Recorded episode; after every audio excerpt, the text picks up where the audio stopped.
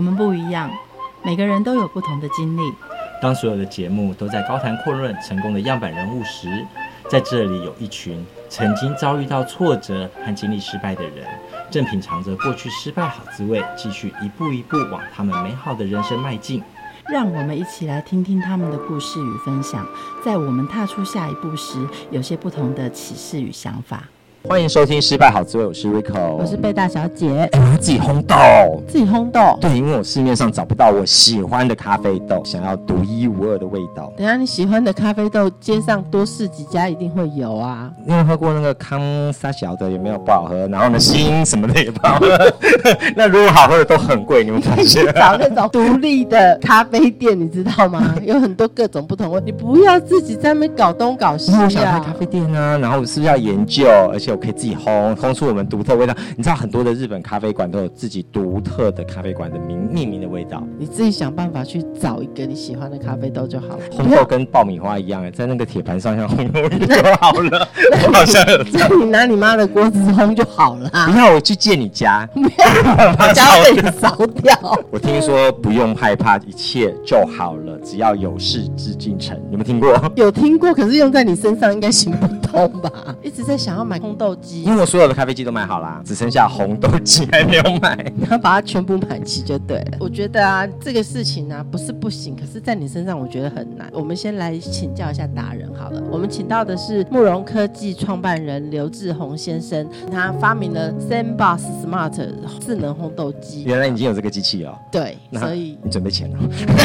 你再来考虑你要不要买，好不好？好，我们想请教 San，当时怎么想到要创造一个烘豆机？你是跟我一样有那种感觉，外面的豆豆是不好喝吗？简单来说哈，我觉得这是一个很有趣的问题哦。因为我们当初在喝咖啡的时候哦，那无意间有接触到，哎，其实我们咖啡豆子它的本身烘的好的话，它的味道是千变万化。那我觉得我们目前在市面上的咖啡，呃，各种通路的咖啡也不是不好，但是我常常没有办法发现到它的一个原来的味道，哦，都是一个比较商业化的味道。所以我们曾经有一个想法，就是，哎，如果说我们能够让大家都知道故事的真相。哦，其实每一种豆子都有它自己独特的味道。如果能够很简单的一个方法，能够让大家知道的话，哎，这是一件很有趣的事情。我想萌芽的地方就在那里开始萌芽。所以你在外面买那一包什么 Universal 啊，那那 OK OK OK，对，什么卡莎小的那一类的，哦，不满意就对了。OK，我们不能说不满意哦，我们还是要敬佩他们的商业手法和包装，然后他们有他们的付出。但是我们追求的可能是茫茫大海中的一点点不一样。那所谓的一点点不一样，就是说我们会追求的是更能够体现咖啡它本身特有的味道。所以换句话说，我们今天可能你在外面喝哦五十种咖啡，可能都是一个味道，那只有分两种口味。什么叫两种口味？一个是顺，另外一个是非常顺，加糖不加糖，OK，加奶不加奶。哎，对，这也是一种选项。那我们的想法是，哎，五十种咖啡，我要给你五十种味道，而且是它原本应该要有的味道。所以单一个豆子在你手上，其实就有不同的千变万化的味道了。对，单单一种豆子，因为你烘焙程度的不同，就会有不同的味道。你的烘豆经验是什么？在还没有发明机器之前，难道市面上没有任何设备让你烘吗？哦，我觉得呃，设备上当然是有喽。觉得也就是因为我们有这个发想啊，有这个想法，想要把。咖啡的这种精神哦，真正发挥出来啊，所以我们也从市面上去挑了好多的一个烘豆设备，我们尝试着想要回来自己试试看哦，去了解别人的优点哦，把他的优点能够学习起来。但是呢，啊，我们在试过了这么多设备以后，更加坚定的能够认同我们现在的一个开发的想法。原因是因为。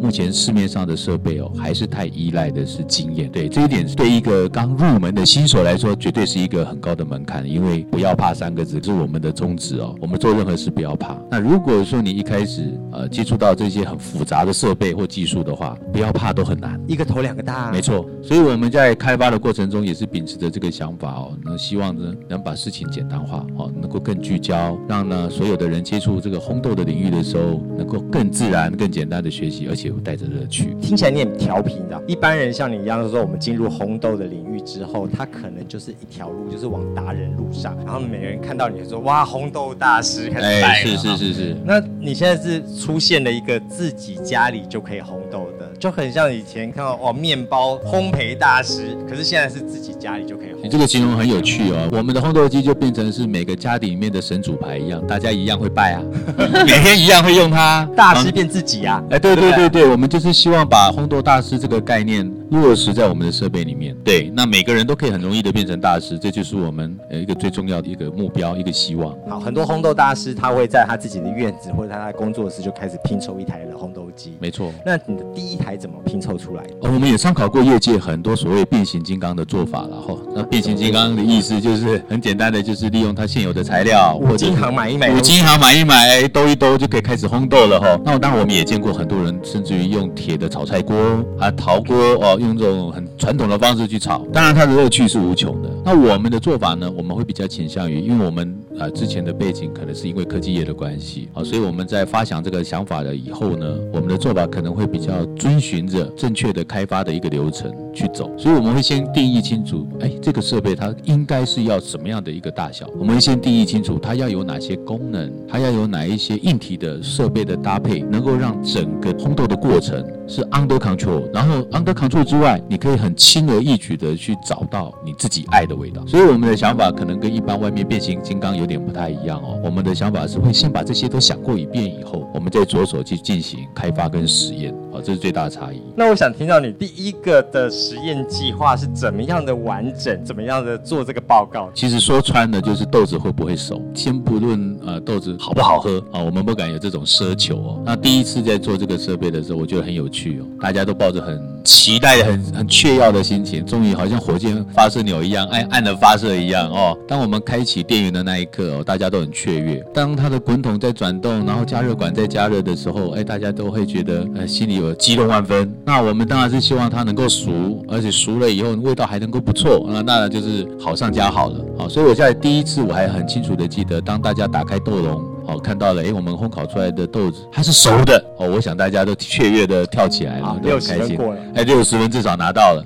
在这样的基础上，我们就开始可以有一些数据可以去依据去做调整，好去做变化。我想我们第一步从那个时候开始，但我觉得我们还蛮幸运的，第一步走的有拿到及格的分数。拿到及格的分数之前，会要有一个很完整的、详细的一个没错思维。我想，因为这个设备哈的开发，乍听之下烘豆机好像市面上都有，但事实上我们的做法还有我们的设计的理念、软硬体的结合方式，是市面上目前来讲比较少有。举个例子哦，就是你可以知道，比如说我们是用电热管加热，那市面上可能大部分除了瓦斯加热之外，那是大型机台，其他的大部分都是属于热风式。所以单单热风式跟电热式，它们的整体结构还有温度控制的软体控制方式都不一样。好，所以我我觉得第一个就是说，因为我们的设计方式比较不同啊，所以我们在促成这些要件的设计的时候呢，我们要花更多的时间啊去做规划。比如说，我们有所谓的失效模式分析，哦，我们必须得要先在执行它之前呢，必须得要先去预测。比如说，有十个变化的一管制点，这十个变化的管制点可能遇到的最糟状况是什么？在这样的状况最糟状况之下，我们有没有能力去做控制，甚至于做修正？我们叫失效模式分析嘛。所以，我想这台设备在进行第一次的真正的点火试验之前呢，我们的确是花了很多的时间啊，在计划面上，在执行面上去做这些所谓的模式的分析。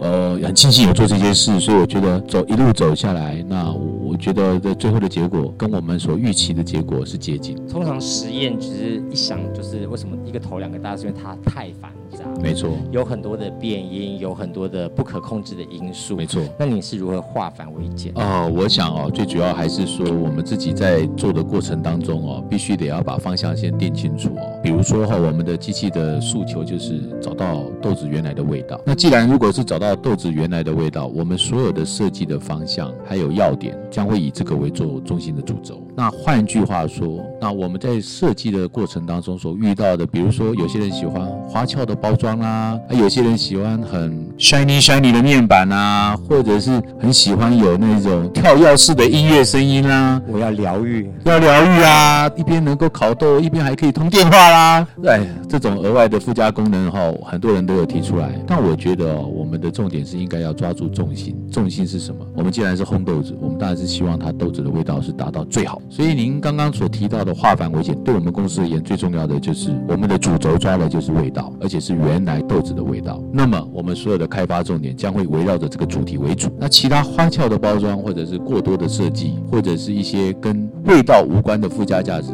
可能暂时就不会在我们的考虑范围之内。如果用化繁为简的这个思维的话，那你抓到的那个定位就非常重要。定位不同，思维不同嘛。是。为什么你会想要定位在这个地方，而不是别的？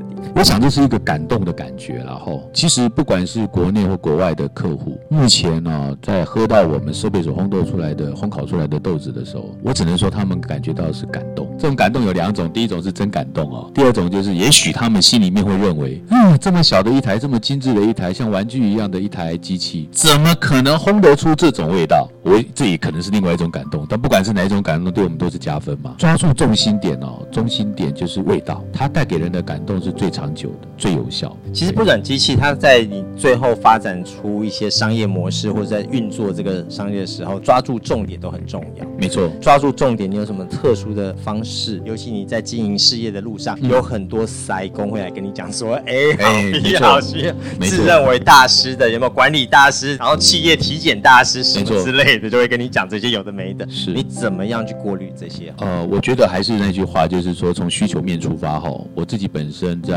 过去啊，所体验到的台湾所谓的咖啡的文化啊，甚至于国外的咖啡的文化，这还是要回到事情的发想，就是我们知道咖啡的文化其实不是可以一个面貌而已，其实咖啡的文化是可以有很多的面貌。对我而言，我是希望把这个面貌能够呈现给大家知道，它绝对不会是艰深的，它绝对不会是昂贵的，它不会是神秘。哦，以前的人认为是艰深、昂贵、神秘，只有少数人才做得出来的。没错。然后你现在把这个技术还给每一个人身上，没错。怎么做防呆的事情？怎么让我们这种白痴啊不会烧掉，不会爆炸？OK。所以我觉得这是现在科技带来的好处了哦。因为我我自己本身是从事科技的背景，大概二十多年，所以在我们开发这个这些所谓科技产品的过程当中，哎，当然我们学到了很多新的科技的手段。那我们在做这台设备的时候，我们期望就是借由不管是云端的控制也好，或 IoT 的一些传输控制也好，或者是 APP 的控制也好，我们希望把这些最智能化的元素能够放进我们的设备里面。您刚刚提到这个防呆的字眼，这是一个很熟悉的字眼哦，就是针对的是，哎，对于这些有恐惧感的人们，或者是没有一些太多经验的人们，他们可以不用在我们操作我们设备的时候有太多的担心哦，他们可以很轻而易举的在这些界面里面，在 APP 的界面里面，能够得到下一步给他们的指示，也能够很清楚得到他们在这个 APP 上面能够做哪些事。所以在这样的前提之下，我觉得科技的手段其实带给人的方便性哦，那真的是无远弗届，也是利己的。我觉得呃，很大的程度可以取代所谓刚刚提到的这些所谓的神秘感和距离感。这个研发过程碰到瓶颈的时候，你是怎么找答案的？哦，我觉得在遇到瓶颈的时候找答案哦，要有一些创意。你也知道我们在做这一个行业，其实可以遵循或学习的人并不多啦。所以这个创意的来源呢，哈，往往都是在可能是在我们实验的过程中的一个念想，那也很有可能是在我们在生活中的一个想法。或者是一个观察，那比如说大家都知道我们做烘豆机嘛，那我们在生活中常常看到的，哎，厨房里面的设备哦，或者是一些商店行号里面的一些呃，在操作烘豆的过程的 know how，甚至于是一些老师傅达人的一些技巧啊窍门，其实这些元素我们都不断的在吸取，吸取的目的呢，就是希望在我们在设计的时候能够有一些启发，能够有一些新的启发和做法啊，所以我觉得我们在解决困难哦，除了自己不断的实验在找寻答案之外，我觉得有。一些创意，而这些创意的元素和营养的养分来源哦，我们还是要借由我们不断的观察，还有一请教一些啊专门的人，能够得到一些我们的答案。那你自己呢？哪一个的创意突然在哪一个时候出现？严格说起来哦，我觉得我对我来讲这一路上帮助最大的，其实是有一次我在日本哦，日本的一个也是烘豆店里面哦，去使用他们的咖啡。事实上，他们的咖啡做的是相当棒的，因为日本的人。清一色都是喜欢在二十年前哦，都是喝的都是炭烧的口味的咖啡。事实上，我们台湾也被它影响很大。但这一位烘豆师呢，这位所谓的烘豆师，他很很不一样。我还记得他的咖啡，那个时候在二十年前的日本去的时候是非常昂贵的哦，一杯相当于台币可能要三百块钱以上哦，啊，小小的一杯。我觉得就是他在给我们喝这杯咖啡的时候，我们大家是感动的哦，因为我们会觉得它不是一杯咖啡，它其实对我们来讲就是一杯果汁哦，一杯千变万化口味的果汁。所以我，我觉得在那一刻呢，我会觉得说，诶，原来咖啡的世界哦，并不比我们想象的这样哦，它可以是有这么大的变化。所以在那一刻，我会觉得说，诶，那我们是不是可以请教他，为什么他的豆子哦，他的做法会是跟这样别人如此的不同？哦，从从那一刻开始，我们跟他请教了很多的问题，也事实也证明，他当时的回答就是未来的潮流。他的当时的回答就是，其实咖啡豆哦，它不是只有一种味道了。当然，以商业的包装来说，都有它最大的经济的考量。所以，可能商业化的手法里面能够呈展现的这个变化并不多。但事实上，以二十年前的环境来说的话，你想要做一些不同和创新改变是不容易的啊。所以，必须得要第一件事情，就想要先推翻现有的一个原则跟定律嘛。因为事实上，他那一次走的，我们喝到的是浅烘焙的，走他那一条路其实是一个很大的风险，也会被人家认为说是一个不符合主流的一个一个代表。但他坚持应该要这么做下去，因为他认为未来的世界还有对咖啡本身来讲，这才是。公平的，因为要还原咖啡它真正应有的面貌哦，那它的面貌不只是单一的，所以我我觉得这件事情对我们的启发相当的大。其实你跟他一样，就是走在一个很前面的路上，然后呢，前面可能没有各种的范例可以看。是，这条路你不怕，家人都会怕吧？你有收到多少的负面的阻止？是啊，这件事情的确是要有一点挑战性哦，因为我们。的确也是在走一条并不是大家都愿意要走的路，但是到目前为止，唯一鼓励我们最重要的一个元素就是我们所做出来的咖啡，到目前为止，我们所得到的大家的支持跟好评还是比较多的。对我们来讲，这是一个很大的鼓励。对，当时在发想的时候，你收到哪些鼓励，哪些是负面的良善阻挠？说实在话啊，这个世界是现实的啦，所以刚开始发想的时候，鼓励，就我所记得的鼓励，都是基于呃。人情世故的鼓励，我们也没有办法了解他是不是真心的鼓励。那没有关系啊，那是 OK 的啊。人情世故的鼓励，我对我而言，我们就是做好我们自己的事，对我们来讲并并不会伤害到我们什么，那就已经够了。觉得我比较 care 的是，当我们的一些产品出来以后，当这一些诶所谓的这些消费者第一口喝到我们咖啡，他眼神所闪耀出来的那一种光芒，还有那一种赞许，是真心的赞许，那种鼓励才是对我们是真心的鼓励。我比较 care 的是这个，所以我我要强调就是。说我们我们在做这样的设备之前，其实能够了解我们要做什么的人并不多。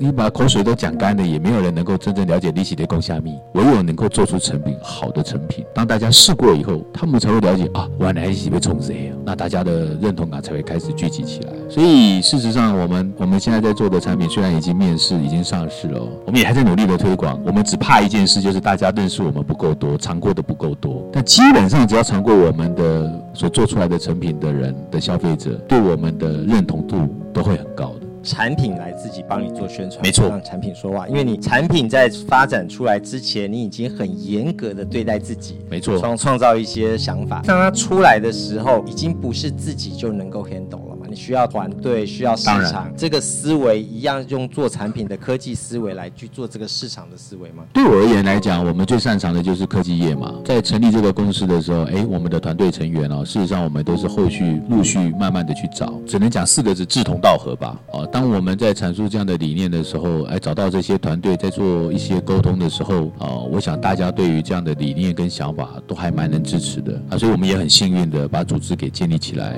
呃，让我们现在的。团团队能够很完整，所以我们现在要推动所有的计划啊，所有的一些步骤，我想我们的团队也都能够达成这个使命。所以我觉得我们在找人或组织的部分，我们其实还是蛮幸运。觉得我们的口头禅和宗旨就是不要怕了哦。那我们也不是强调说真的拱拱他走，然后不管是非啊对错都去拱拱他走，不是这个意思哦。不要怕是建立在一个心态，我们的心态不怕，这意思是说，我们希望我们的团队成员在面对所有的困难跟挑战的时候，都是能够有一个不要怕的精神啊，先去面对，找到答案。反过来说，如果你什么事情都犹豫不决，因为你没做过，所以你犹豫了啊，或许心态上跟不要怕就是相反，那事情就会在那里解决不掉。所以，我我相信我们现在到目前为止，我们的团队啊，我们的做事的方式，我们经历过的事情很多都是以前没有经历过的事，困难也同也相同是没有经历过的困难，但是我们都是心态上都是不要怕，反正经历过了就会了，会了就没什么好怕了。对，所以心态上是这样，不要怕有。两种人，一种就是我武功深厚，面临任何的挑战，我都觉得我有能力去。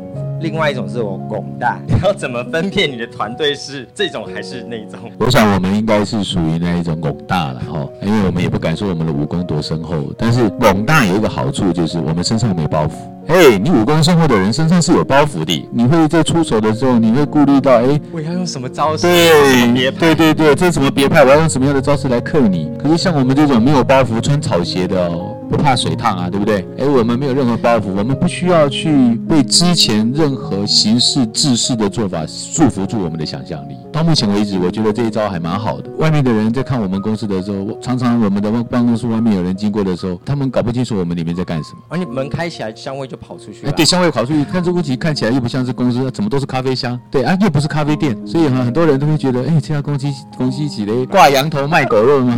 但是对我而言啊，我觉得这是一个很有趣的事情。是挂咖啡卖机器呀。啊，对啊，是咖啡机器没错，但是我们的公司招牌不是这样写啊，所以我们就会觉得说，这是一个很有趣的事。我们在跟市场的人，不管是竞争对手也好，或者是联合的伙伴也好，没有人知道我们想要干什么，或者是期许我们能做到什么。我觉得这是一件很好的事，开辟另外一个市场了。没错，我们永远带给人家 surprise，我觉得这是一个很好的感觉啊。好，那你下一步呢？既然已经精英荟萃了，然后呢，有这些使命感了，你会把这样子的咖啡机带到哪里去？呃，我觉得我们现在的重点应该第一个当然就是想尽所有的一切办法，让消费者不只是台湾哦，是全世界都能够知道，哎，我们的这个设备它所带来的 performance 是什么样的一个口味，怎么怎么样的一个附加价。更有甚者，我们希望借由这一台咖啡的设备，能够走出一个不同咖啡的社交范围。那什么叫咖啡的社交范围呢？比如说我们的软体里面有所谓的分享的功能。你今天在做我们的设备，哎，你可能自己制定了一条烘豆曲线。你可以只要按一个钮，你就可以把这条曲线分享到你想分享的人手上。那那个人就一接收到你的曲线之后，也只要按一个钮，就可以马上用你的曲线来烘豆。哦，这只是其中一个分享功能哦。那我们希望借由咖啡的分享功能，能够创立起一个社交的一个环境，一个分享的环境，一个把美好传递下去的环境。好，所以我们的下一步应该最主要的功能就是希望能够让每一个咖啡跟咖的消费者之间串联起来，把好的口味、好的经验能够借由科技的手段传递出去，无远弗届的传递出去。所以我们现在的很有趣的事就是，我有一些客人他在沙乌地阿拉伯。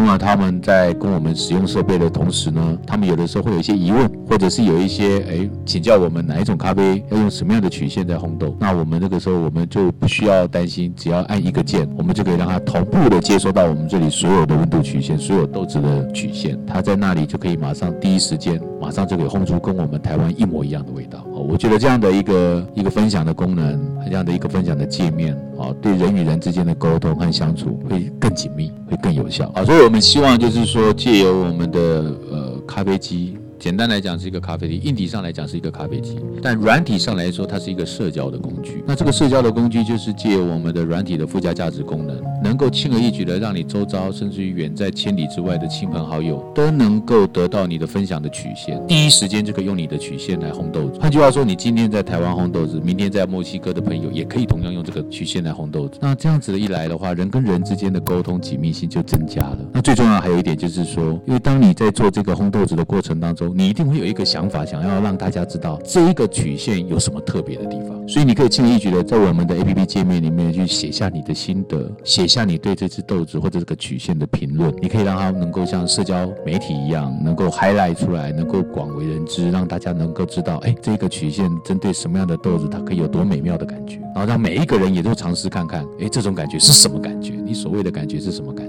哦，这种感觉就像是能够能够把你自己的一种心得、一种美好散递出去、传播出去。我觉得这是一个人跟人之间的相处。那尤其我们从咖啡机开始，我们可以衍生出更多的人情味出来，这是一个很棒的感觉。觉得很夸张哎！以前我们拿到那种咖啡豆的时候，看到上面说什么有这个泥土香啊，什么花花香啊。现在大家聊的时候说，哎，那个曲线在哪里？那个是那个曲线，就有一个数据化了。你不要再跟我讲什么花香和什么柑橘香，那个曲线在哪里？讲应该是说，哎哦，我要橘子香，好，那用一号曲线。哦，你要你要西瓜香，二号曲线。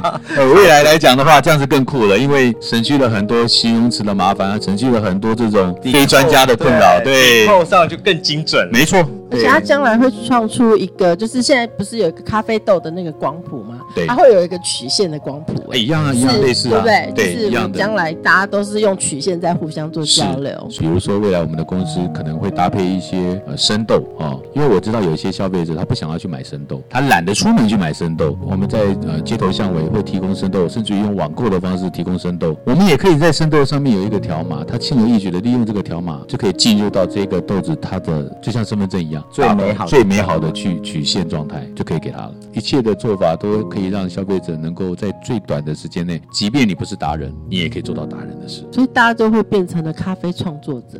没错，你讲的非常好。因为未来来讲的话，当他消费者拿到我们的曲线以后，我们是开放所有的参数的哦。所以我要特别强调，就是我们的设备虽然有所谓的官方曲线，但是我们也可以开放所有的参数，让你自行去调整。那换句话说，当你不是达人的话，那你当然会先用我们的官方曲线。可是当你用了三次五次以后，哎，你已经对这条曲线熟悉了，你就可以轻而易举的打开手动模式，用这在这条曲线的基础上去做调整，然后再另存成你自己的档案。所以你就是达人，对你。出来的曲线也许会比我们原来的官方更好，我们更欢迎。那你可以在这样的前提之下，你可以去向全世界发表你的曲线。哎，我忘了说一件最重要的事，我们还有办烘豆竞赛。你们从以前到现在都只看过烘豆竞赛，一定要在现场去烘豆，然后马上给评审。对。但你们绝对没有见过我们的烘豆竞赛。我们的烘豆竞赛是人不需要参加的。你们有见过人不用参加的烘豆竞赛吗？没有吧？没有。你只要寄曲线来就可以。你在 APP 里面把曲线寄过来就可以了。然后我们会收到全世界各地来的曲线。然后我们用这个曲线烘豆出来，让达人或者是让评审去做评审，拿到了烘豆竞赛的冠军。诶，我们除了会付他一笔权利金之外呢，他的曲线也会得到他的同意哦，向全世界来公布。今年二月、三月、四月、五月、六月、七月每一个月的冠军，让我们的所有的人。呃，消费者都能够尝到什么叫冠军的味道。哇，你看选美比赛，美女不用来，曲线来就可以。没错，对这个形容有点怪。那真的很像那个，就是写歌或什么的一个创作。是是。然后你可以给他一个名称，是是你自己专属的名字。但我觉得这样的做法就是能够让啊、呃、所有全世界的人都能够在 enjoy 咖啡的过程当中得到一些乐趣。但是最重要的还是味道啦，所以我们现在最重要的还是希望能够借由我们这美好的味道，能够把这些消费者，把这些咖啡的爱好者凝聚起来。外面的连锁店的咖啡啦，那一些或许也是不错的选择，方便的选择。但事实上，其实你也有更便宜、更好的选择。谢谢。OK，谢谢。节目最后一起来听 Gloria Gaynor 带来的《I Will Survive》。我们下次见，拜拜。一起喝杯咖啡吧。